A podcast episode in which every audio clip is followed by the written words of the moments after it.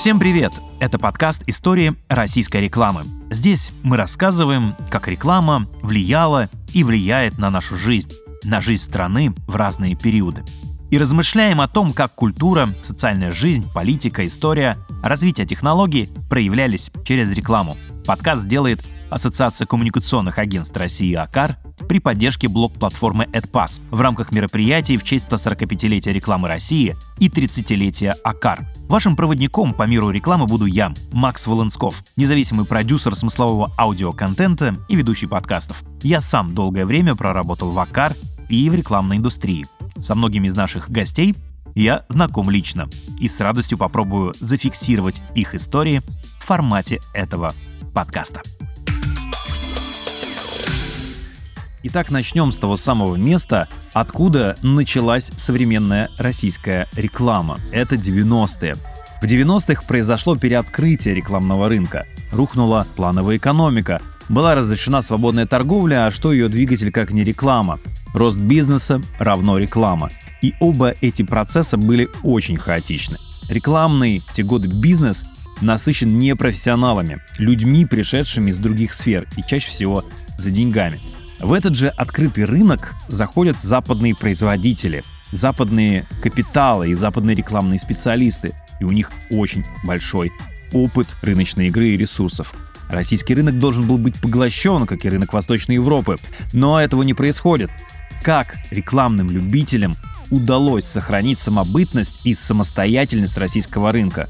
Кем были эти представители молодого поколения рекламистов, вот об этом мы побеседуем с Игорем Писарским, первым президентом Макар и создателем одного из первых российских пиар и рекламных агентств «Рим».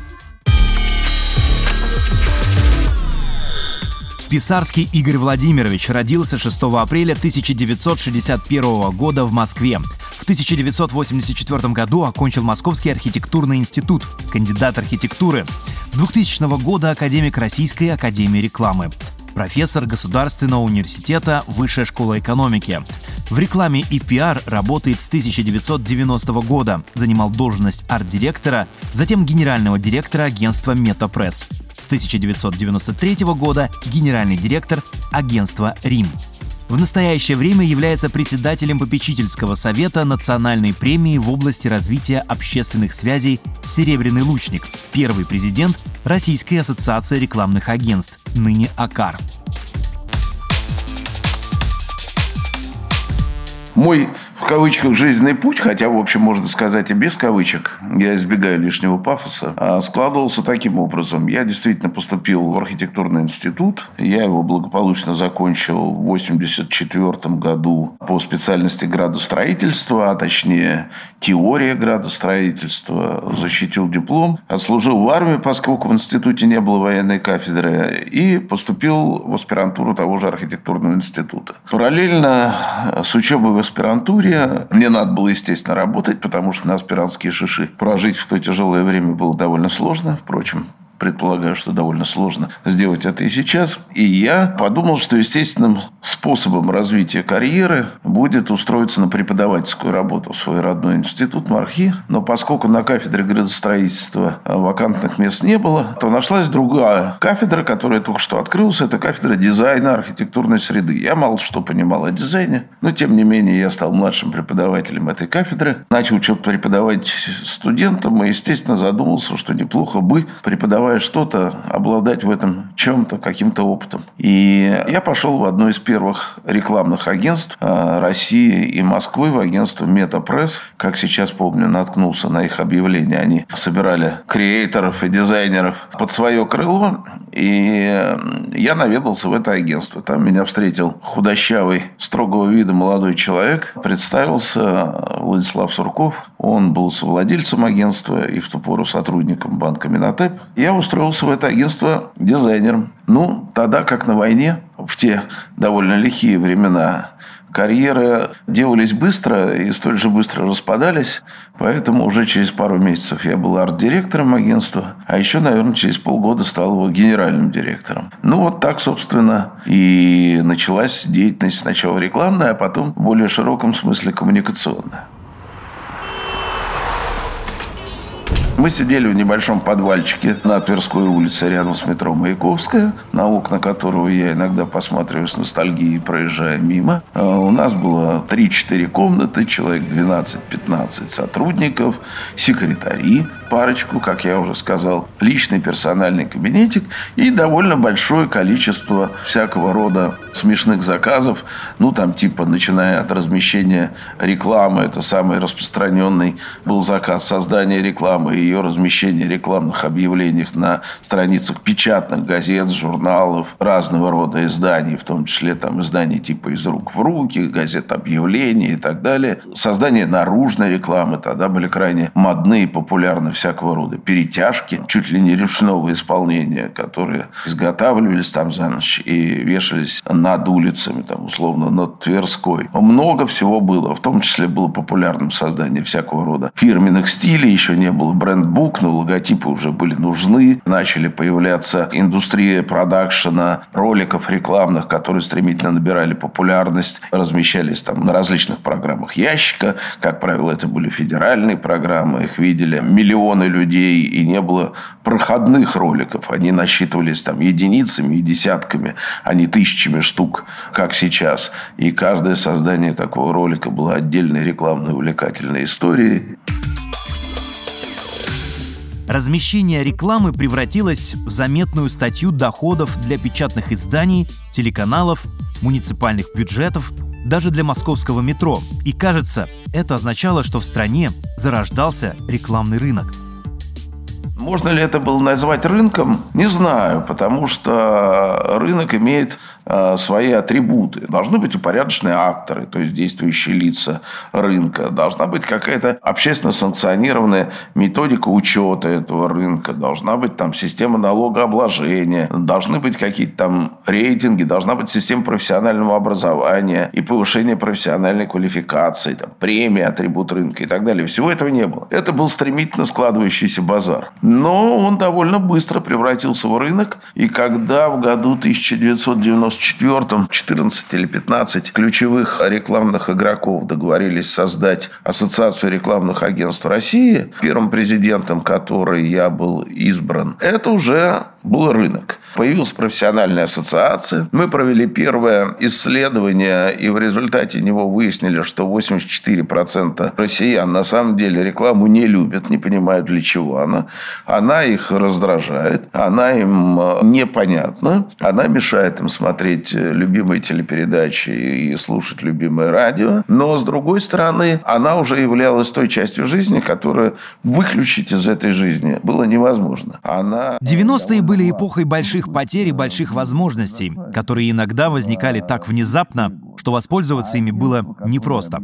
Следующая история Игоря Владимировича это подтверждает. Две из них. Если говорить о компании успешной и совершенно осуществляющейся в условиях, которые современному человеку, работающему а, на современном рекламном рынке, покажутся, наверное, дикими и невозможными, ну, такая там чистая пелевинщина то вспомню историю, о которой уже не раз, наверное, упоминалось в разных контекстах. Это история молчащего диктора. Так случилось, что агентство «Метапресс», в котором я тогда работал, бартером в результате какой-то сделки обломился месяц рекламного времени в прайм-тайм на Первом канале. Значит, самая рейтинговая девятичасовая программа «Время» заканчивалась, после чего начинался рекламный блок. И вот в этом рекламном блоке у нас э, было 30 секунд рекламного времени, доставшихся нам, уже оплаченного. Но единственное, что не было ни ролика, ни клиента. Поскольку время начиналось послезавтра. И если бы мы ничего туда не поставили, то мы просто сгорало, а нам его надо было как-то продать, то, по крайней мере, пока мы бегали и лихорадочно искали клиента на это время, нам надо было чем-то заполнить эфир.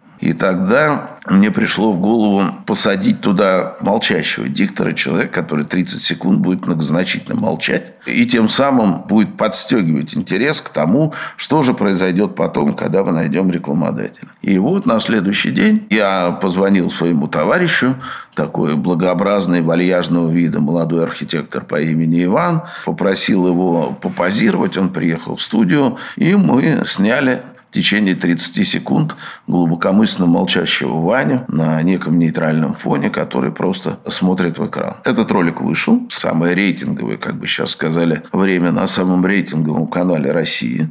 Естественно, вызвал массу недоуменных вопросов и разговоров.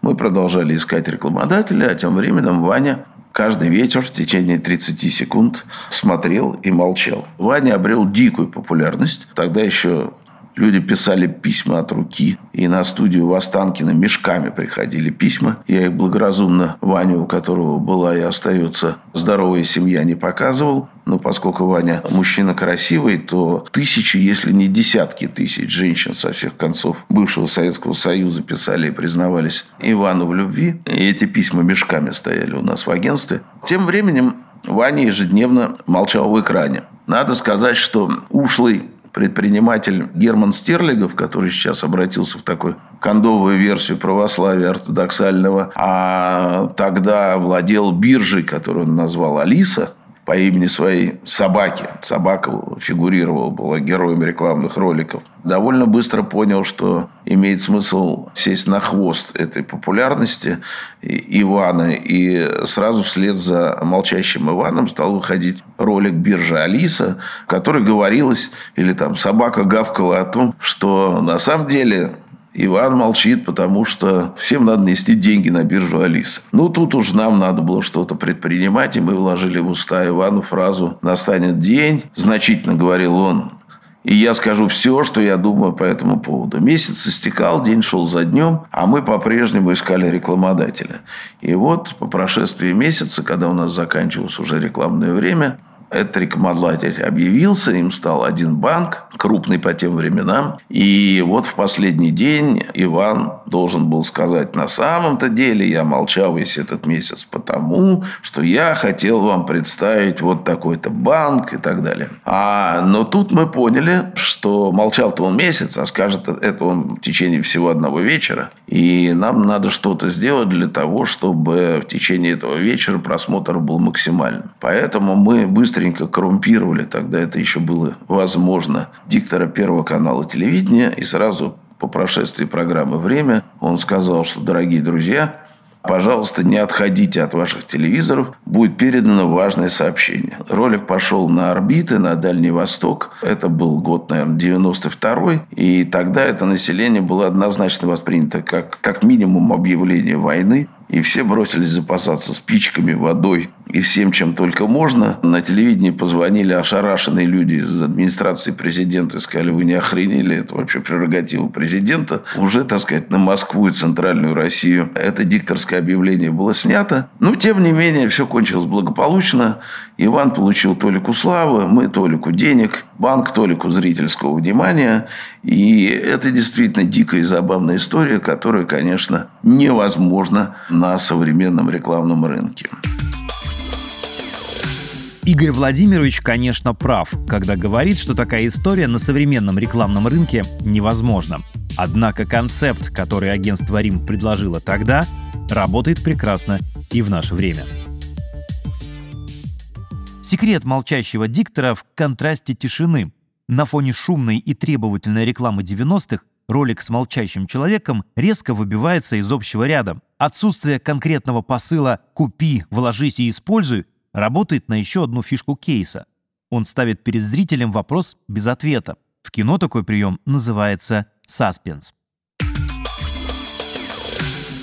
Итак, 2018 год. Оператор связи Йота приходит в агентство Friends с запросом выпустить имиджевую кампанию, отразив ключевую философию бренда – простота и отсутствие лишнего, лишних услуг, лишних действий для абонента лишних наворотов.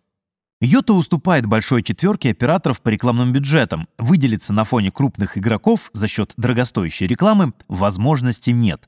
Креативщики Friends предлагают решение. В пространстве громкой дорогой рекламы концепцией становится тишина. Йота выпускает в эфир 30-секундный ролик. На фирменном голубом фоне текст «Длинная реклама Йота по телевизору». Конкретно и ничего лишнего, как и философия бренда. Нет медийных звезд, нет призывов подключиться, нет промо-тарифов с их кучей функций. Реклама моментально становится мемом. Ее обсуждают в соцсетях. С ней полемизируют конкуренты. Упоминание бренда и его узнаваемость резко возрастает. Тишина и формат статичного изображения выделялись на фоне шаблонной динамики и кричащих слоганов. Что любопытно, креативщики Friends не были знакомы с кейсом молчащего диктора, но понимание сути рекламной коммуникации помогло им создать не менее заметный кейс и решить задачи Йота. Не все истории в 90-е удавалось вывести на хэппи-энд за счет смекалки рекламистов и широкого круга социальных связей. Вихре 90-х ветер перемен мог дуть в парус, а мог и в лицо. Кейс бренда «Иван Подубный» как раз про второе. Об этом еще одна история Игоря Писарского. А история факапа случилось несколько позже, ну, такой тоже забавный факап, и она не менее интересная и симптоматична. Некие молодые толковые ребята купили Черкизовский молочный завод. Тогда другая группа не менее толковых ребят купила к тому времени московский Леонозовский молочный завод. И появился один из первых брендов российского происхождения – Вимбельдан. Ну, Вимбельдан был такой непонятный зверек, многие его помнят, ушастый. Он широко рекламировался, как и продукция этого завода, но тем не менее а, для российской ментальности понятно, что это выдуманное существо, некий Неда Чебурашка, был персонажем таким странным, хоть и активно раскручиваем. И когда к нам владельцы Черкизовского молочного завода пришли с просьбой сделать им логотип, брендинг, торговую марку и раскрутить ее, мы им предложили на свой страх и риск сделать первый бренд э, пищевых продуктов, абсолютно ориентированный на российскую ментальность с русскими корнями. Тогда появился бренд Иван Поддубный. Ребята с нами согласились. Денег на большую рекламу по ящику у них не было, но вскоре вся Москва оказалась увешанной плакатами, на которых был нарисованный такой улыбающийся здоровяк с усами пышными, выжимавший гирю, Иван Подубный. слоган был такой, если это пил Иван, значит нужно пить и вам. А внизу мелко был подписан Черкизовский молочный завод. Поскольку ребята хотели сделать целую линейку молочных продуктов, то мы сначала решили рекламировать зонтичный бренд самого, так сказать, Ивана Поддубного, а затем под него там пускать уже всякие молоко, сыры, кисломолочные продукты и так далее и тому подобное. Москва была в Иване Поддубном, но через неделю-другую, после того, как эти плакаты появились в Москве, мне поздним вечером позвонили и сказали, что эти плакаты, а их в Москве было там билбордов, ну, я не знаю, штук под 100, наверное. Само количество билбордов в Москве было существенно в разы меньше, пожалуй. Хотя сейчас тоже их количество сократилось, но тем не менее это была заметная кампания. Так вот, мне позвонили и сказали, что все эти билборды срезают, срывают, а там, где невозможно снять билборд, просто срезают, значит, автогеном рекламную конструкцию. Что такое? Выяснилось, что президент России Борис Николаевич Ельцин поздно вечером, возвращаясь домой, из Кремля в Барвиху выехал, увидел какой-то прямо напротив Кремля был большой брандмауэр с Иваном Поддубным. Если это пил Иван, значит, нужно пить и вам. Потом увидел еще несколько плакатов. Ночью поднял мэра Москвы Юрия Михайловича Лужкова и сказал ему, Юрий Михайлович, что за пропаганда, пьянство, что там у них за русский мужик Иван? Если он Иван, так ему что, пить обязательно, что ли? Лужков, естественно, отдал распоряжение, значит, мгновенно снять рекламу. Она была демонтирована, заклеена. В некоторых местах была заклеена, как сейчас помню, рекламой водки «Ха-ха», что звучало, видимо, существенно менее угрожающе для здоровья российской нации. И на следующий день я помчался в мэрию. Мне сказали, ну, что ты хочешь, ночной звонок президента мэру, старик, ты, ты попал под поезд. Я им возразил, что у меня уже заготовлено название для статьи в газете «Московский комсомолец». Иван Подубный перешел дорогу президенту. Они сказали нет все равно. Любые статьи, но ничего отменять мы не можем и не будем. Мы посовещались с руководителями Черкизовского молочного комбината, и они сказали, ну ладно, все, мы не будем скандалить с президентом, давай там сделаем паузу и повесим что-то другое. И мы вскоре продолжили кампанию с тем же Иваном Поддубным, но только слоган был такой «Пью кефир и в ус не дую, что и вам рекомендую». Месяца через три, я помню, на конгрессе творческой интеллигенции в Санкт-Петербурге президент России Борис Ельцин первый и, насколько я знаю, последний раз из действующих российских президентов упомянул в своем выступлении конкретную рекламу. Он вспомнил этот случай с Иваном Подубным и сказал, что потом-то разобрались, сказал он, что это молочная продукция. Но ведь каждый, когда увидел, подумал, многозначительно сказал он. Таким образом, мы вошли некоторым образом в аналы государственного управления с этим казусом. Но наш клиент пострадал, и мы не сумели ему помочь в должной степени. Все-таки Россия, что подтверждает, что Россия страна с особым путем. Бренд Иван Подубный существует и по сегодняшний день. В конце 90-х Черкизовский молочный завод обанкротился, а в 2003 году права на торговый знак выкупил молочный комбинат «Воронежский», входящий в группу компаний «Молвест». В 2021 году товарный знак прошел масштабный процесс ребрендинга, приуроченный к 150-летию со дня рождения знаменитого борца.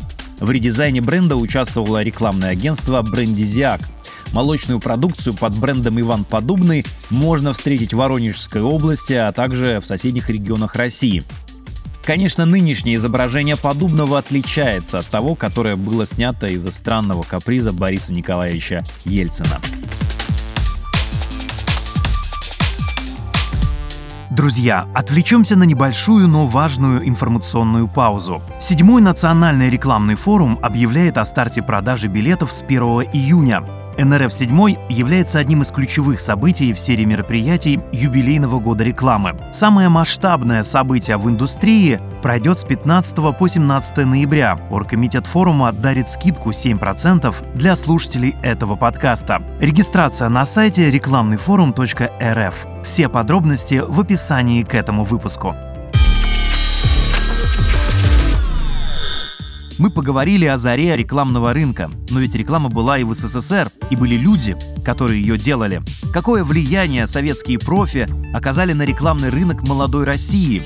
И как любители, пришедшие в рекламу из самых разных сфер, сами стали профессионалами? Об этом расскажет зубр российской рекламы Владимир Евстафьев, профессор заведующий кафедрой рекламы и связи с общественностью факультета журналистики МГУ. Евстафьев Владимир Александрович родился 1 июня 1954 года в Москве. Легендарная личность для российской индустрии рекламы. Стоял у истоков создания Ассоциации коммуникационных агентств России «АКАР» и провел два результативных срока на посту президента АКАР в период с 95 по 99 и 2001-2004 года. С 92 по 2004 соучредитель и член Совета директоров коммуникационной группы «Максима», президент одноименного агентства «Максима». С 1994 года официальный представитель Международного фестиваля рекламы «Канские львы» в России и странах СНГ. Владимир Евстафьев – заведующий кафедрой, профессор, преподаватель факультета журналистики МГУ, автор книг по истории рекламы в России и организации работы рекламных агентств. Я не буду далеко очень революционный период, и когда там трудились Маяковский, Родченко и все остальные наши корифеи. А если идти сюда поближе уже, к 60-м годам, то в 64 году была создана внешторг реклама. В 65 году было создано объединение Союз торг реклама. И чуть позже было создано еще одно объединение Главторг реклама. И действительно, в этих вот объединениях, в этих структурах работали очень сильные, знающие, умные люди, которые прекрасно работали до начала 90-х годов, когда появилась вот эта новая волна рекламы. Мало этого, Янга Рубиком, они тоже пришли в Россию. И, скажем, такой э, хороший человек, э, как Паршин, он из комсомола был как бы, ну, не делегирован, но, в общем, из активного комсомольца он превратился в активного рекламиста и возглавил это российское подразделение. И уже тогда работали первые здесь представители зарубежного бизнеса. Неверно думать, что иностранцы пошли сюда уже с 90-е годы. И Янг Рубиком были пораньше. Откуда появилась наша новая волна? Она появилась тогда, когда в «Известиях» была опубликована новая вкладка, совместная вкладка «Известия и Бурда», рекламная вкладка. Ее еще Арман Хаммер приветствовал всех значит, начинающих э, маркетологов и рекламистов страны с началом нового этапа, нового периода в нашей жизни. Я думаю, вот с этого числа, конкретного числа, она и началась. Хотя уже к тому времени были победы в Каннах. Победа в Каннах была в 89 году. Это такая Татьяна Ван Мартынцева, она сделала рекламу Таврии, которая прошла по миру, прошелестев громко, потому что Канны, и не только Канны, но и подавляющее большинство крупных фестивалей мира, это как раз вот э, внешторг реклама по заказу сделала этот ролик.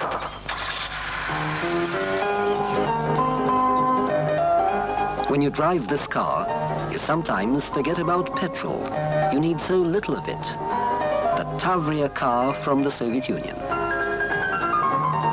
Еще в 1984 году состоялся первый всесоюзный смотр-конкурс рекламных фильмов. То есть уже все это работало. Журнал, научная деятельность, победы на международных смотрах. Все это было, конечно, в зачаточном состоянии, в таком примитивном, но все это было. И вот с 90-го года сюда приехало еще одно иностранное агентство. Это «Карат», французская, куда меня и взяли работать. Олег Панов был представителем Франции здесь, в России очень много сделавший тогда, потому что он был как такой культурологический центр. Вокруг него все группировались, он очень эрудированный был, он там закончил высшую школу по маркетингу и медиа, поэтому это был кладезь знаний. Жизнь менялась тогда стремительно. Людям приходилось искать себя в абсолютно новых сферах. Одной из таких сфер, конечно же, была реклама, которая изменила жизнь и Владимира Евстафьева. Вот что он рассказывает про свой приход в индустрию. Я закончил аспирантуру в химико-технологическом университете у академика Кафарова, защитил там вот э, по математике. Потом я еще закончил вечерний дополнительный э, ВМК МГУ и работал в Академии наук э, в Институте высоких температур академика Шендлина по проблемам газификации, моделирования, оптимизации этих проблем. Был все в порядке. За деньгами я пошел. Как? Тогда там денег было. У меня я был на очень хорошем счету, но это платили зарплату. У меня была большая зарплата, порядка 220, там 240 рублей, плюс премии небольшие, редкие. Это было смешно по тем временам. И мне домой приносить, у меня жена получала их значительно больше. А в этих автоматах она выиграла еще больше. И э, как-то я себя чувствовал, ну, совсем почти что униженным. И тогда я стал искать какую-то любую работу, где будут платить больше. Мой товарищ, который был знаком с Пановым, он порекомендовал мне прийти, что они ищут вот к себе мальчика открывать двери, и за это готовы платить в четыре раза больше, чем в Академии наук за все мои познания математические. Разговор был многочасовым, но завершился тем, что он меня пригласил у них работать. Я вышел на следующее утро к ним работать. Сидели мы тогда в кинотеатре «Гавана». И так все и понеслось.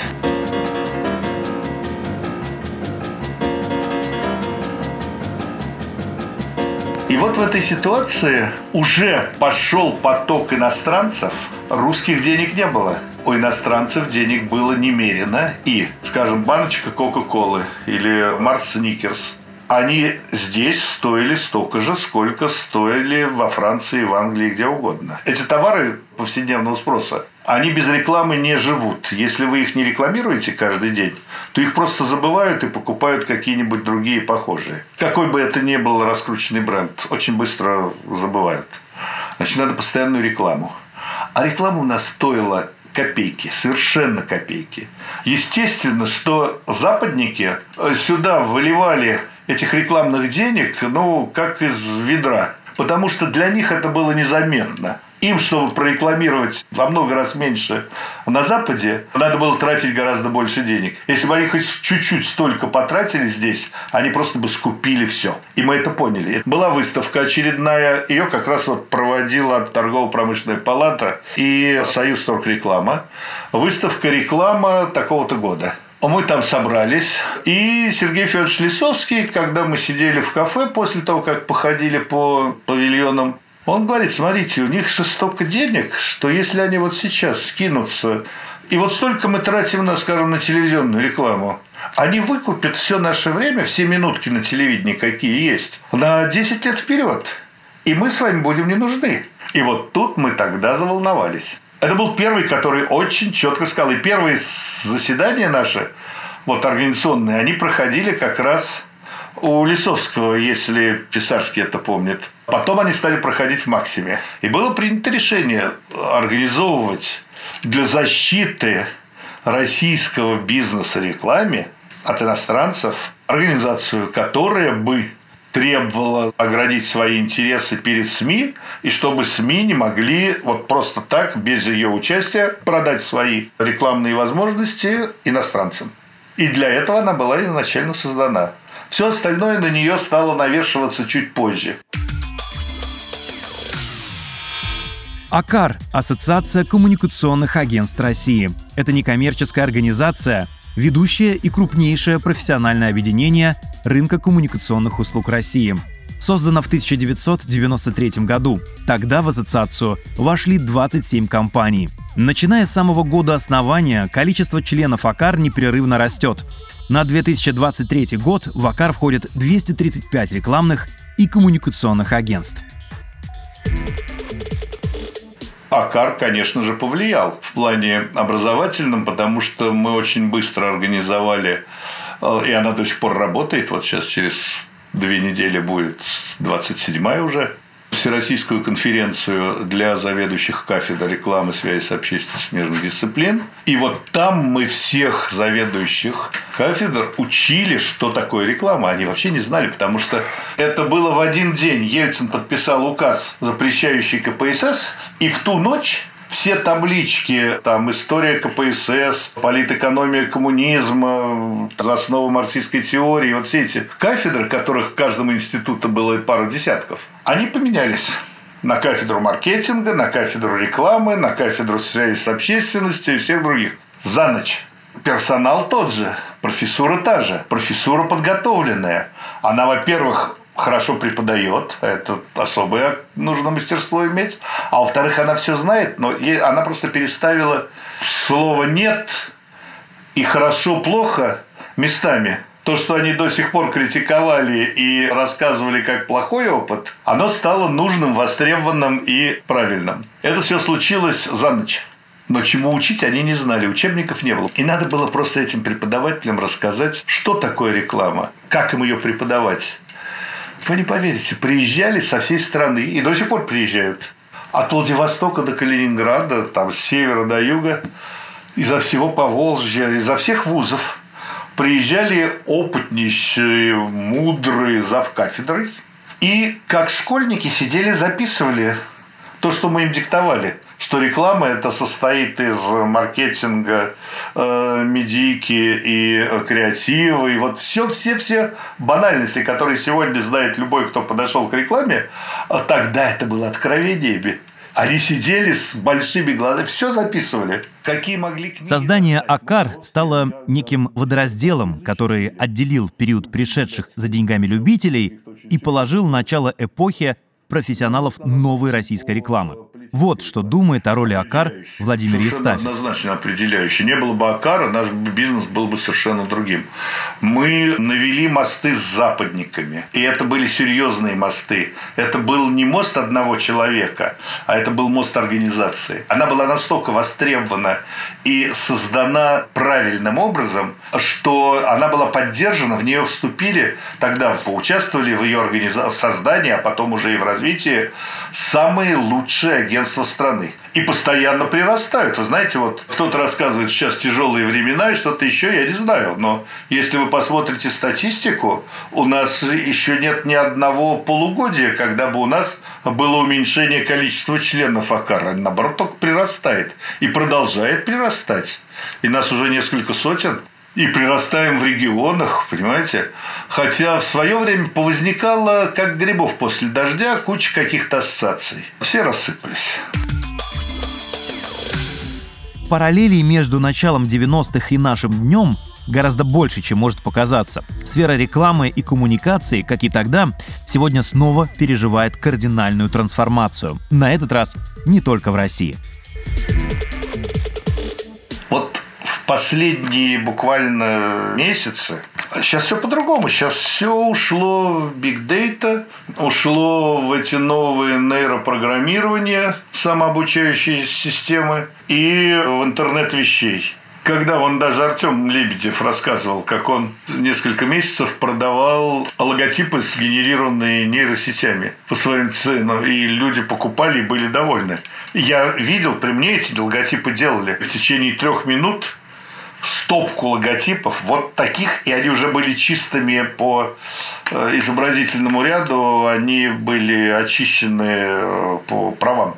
Я еще полгода назад, выступая с лекциями, говорил, что вот сейчас эти программы делают вот то, все, пятое, десятое, все, но еще я не знаю ни одного примера, когда бы она сгенерировала и отстроила бы сама ролик. Сейчас, пожалуйста идет гигантская компания в мире. Ну, я не говорю про наш Сбербанк, который блестяще сделан.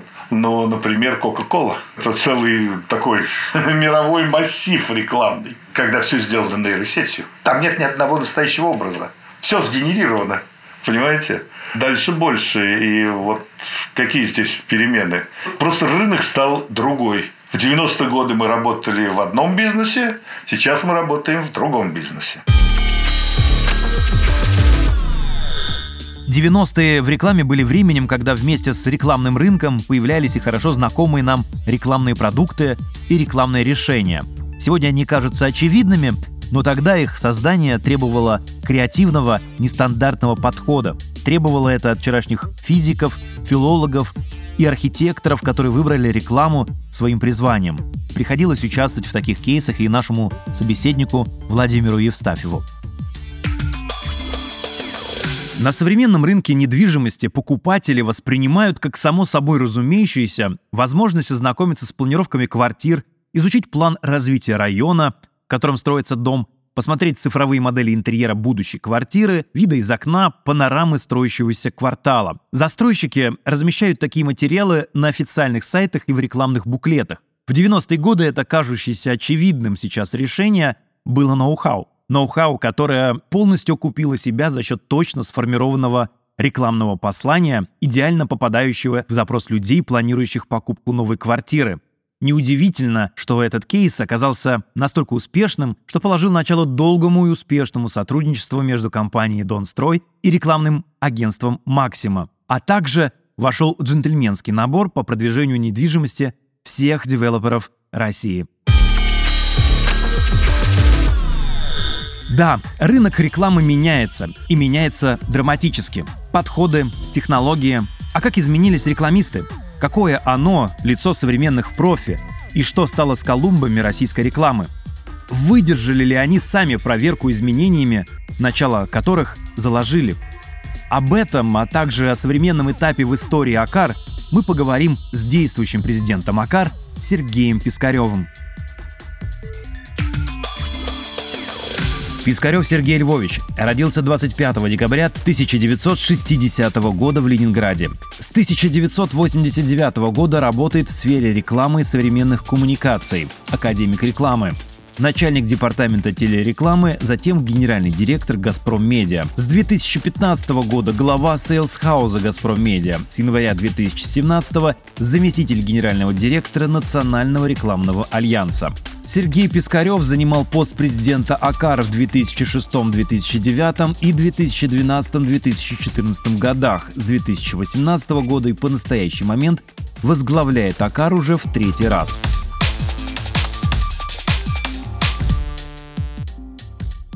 Мой путь в рекламу, наверное, начался лет 40 назад, когда я, будучи студентом третьего курса, по-моему, питерского филфака, слушал спецкурс доцента Танковой под названием лингвистические особенности современной английской рекламы. Вот тогда я, наверное, впервые столкнулся с рекламой. Ну а в дальнейшем, наверное, можно сказать, что отчасти учеба на военной кафедре тоже поспособствовала моему знакомству с некоторыми инструментами рекламными, поскольку спецпропаганда, которой нас обучали, она вовсю использовала принципы рекламного воздействия. Совсем конкретно к рекламе, наверное, я вплотную приблизился в 91 наверное, году, когда учился некоторое время в Санкт-Петербургском институте международного менеджмента и Одним из профессоров в этом институте был Сергей Коптев, который тогда работал в конъюнктурном институте, впоследствии перешел работать в Дарси Мейсис Бентон Боллс, куда и меня пригласил, и я в 92 году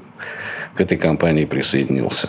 Ну, вот такой у меня был. Первым российским рекламистам приходилось конкурировать с зарубежными коллегами которые пришли вместе с западными брендами. Занятно, что эта конкуренция дала почву для роста обеим сторонам. Сергей Пискарев хорошо помнит, как начался в 90-е и протекал этот обмен знаниями с зарубежными компаниями. Ну, конечно же, взаимообогащающий процесс, потому что российский рынок, вот он открылся, он был как целина, и здесь э, запускались продукты и бренды практически с нуля, и можно было отследить весь процесс, ну, не только отследить, а участвовать в процессе создания бренда с самого начала. И те ребята, которые приезжали сюда поработать, это и различные клиентские менеджеры, директора, это и медиа-специалисты, они на самом деле в тех странах, откуда они приехали, находились где-то в середине процесса. То есть они работали с уже созданными ценностями и с вполне себе устоявшимися процессами вот с этой дисциплиной процессов они сюда приехали, и мы, конечно, очень много почерпнули,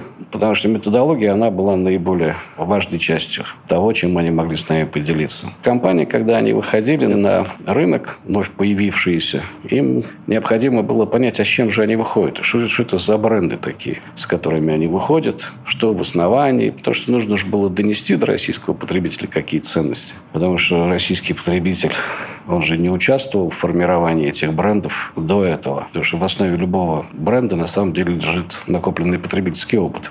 В России такого опыта не было. И чтобы его как-то понять, как он накапливался, как он работал, вообще нужно было активно заниматься вопросами теории бренда. И тогда активно многие люди и на Западе стали осмысливать а что такое маркетинг на самом деле? Что такое бренд? Хотя уже много книжек было понаписано разных по этому поводу, но здесь был новый импульс. И нам довелось тоже в этом процессе как раз активно поучаствовать.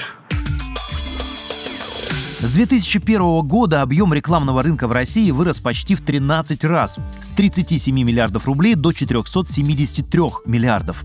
По некоторым данным, на сегодня в России работает более 15 тысяч рекламных и коммуникационных агентств, компаний, индивидуальных предпринимателей. В сфере занято более 100 тысяч рекламистов. Рекламист – это скорее она, чем он. Женщина около 30 лет, ну, правда, процентов на 30 с небольшим, с мужским началом. Ну вот, она где-то, наверное, наполовину замужем, ну вот, и менее чем наполовину мать. Не знаю, как выглядел рекламист в 90-е точно – ну, вполне вероятно, что близко к этому портрету, потому что, конечно, среди э, работников, которые в нашей отрасли трудятся, абсолютное большинство, конечно, составляют молодые женщины. Как изменился рекламист? Ну, во-первых, наверное, специализации стало значительно больше. В 90-е годы это, наверное, эпоха еще агентств полного цикла. И тогда только пошли процессы выделения идейной функции в отдельное агентство.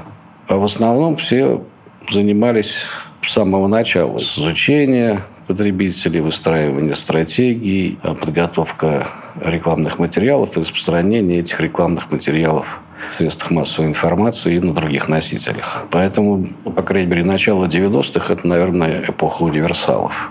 Если говорить про 2000-е годы, то это уже эпоха более узких специалистов.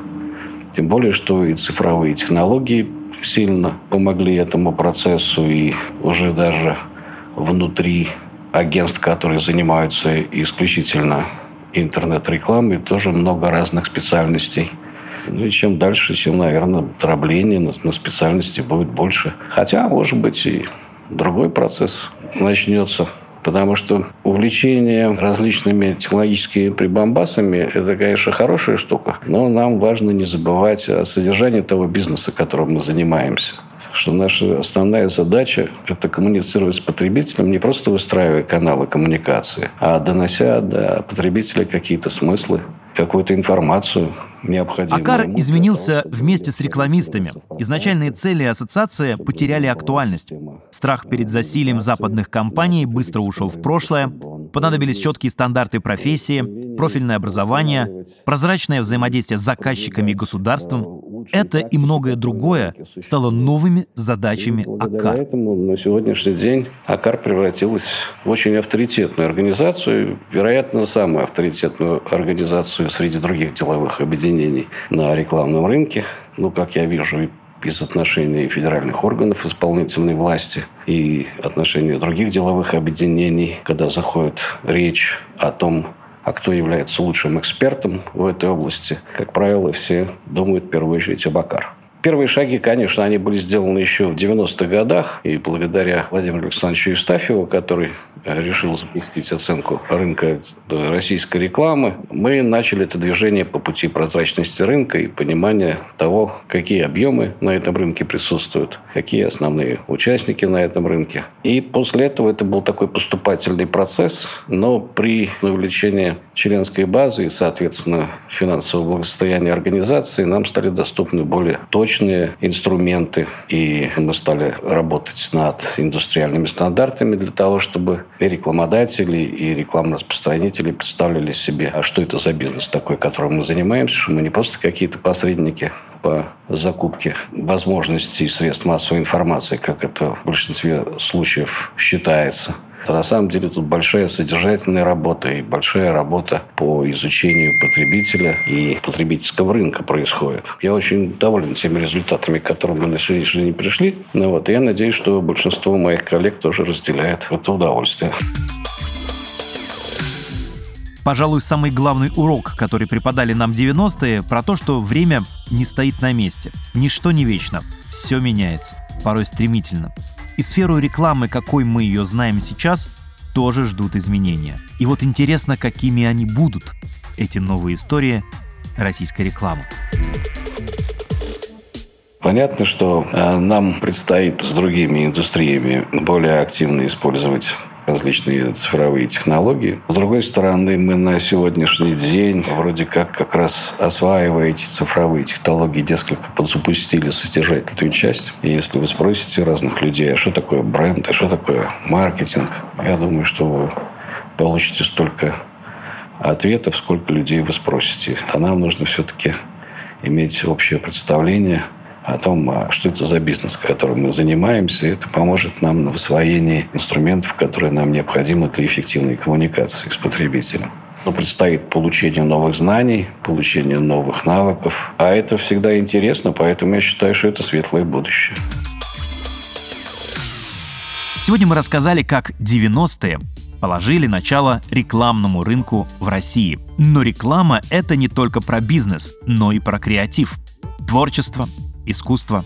Вот об этом мы и поговорим в нашем следующем выпуске «Истории российской рекламы». С вами был Макс Волынсков. До встречи.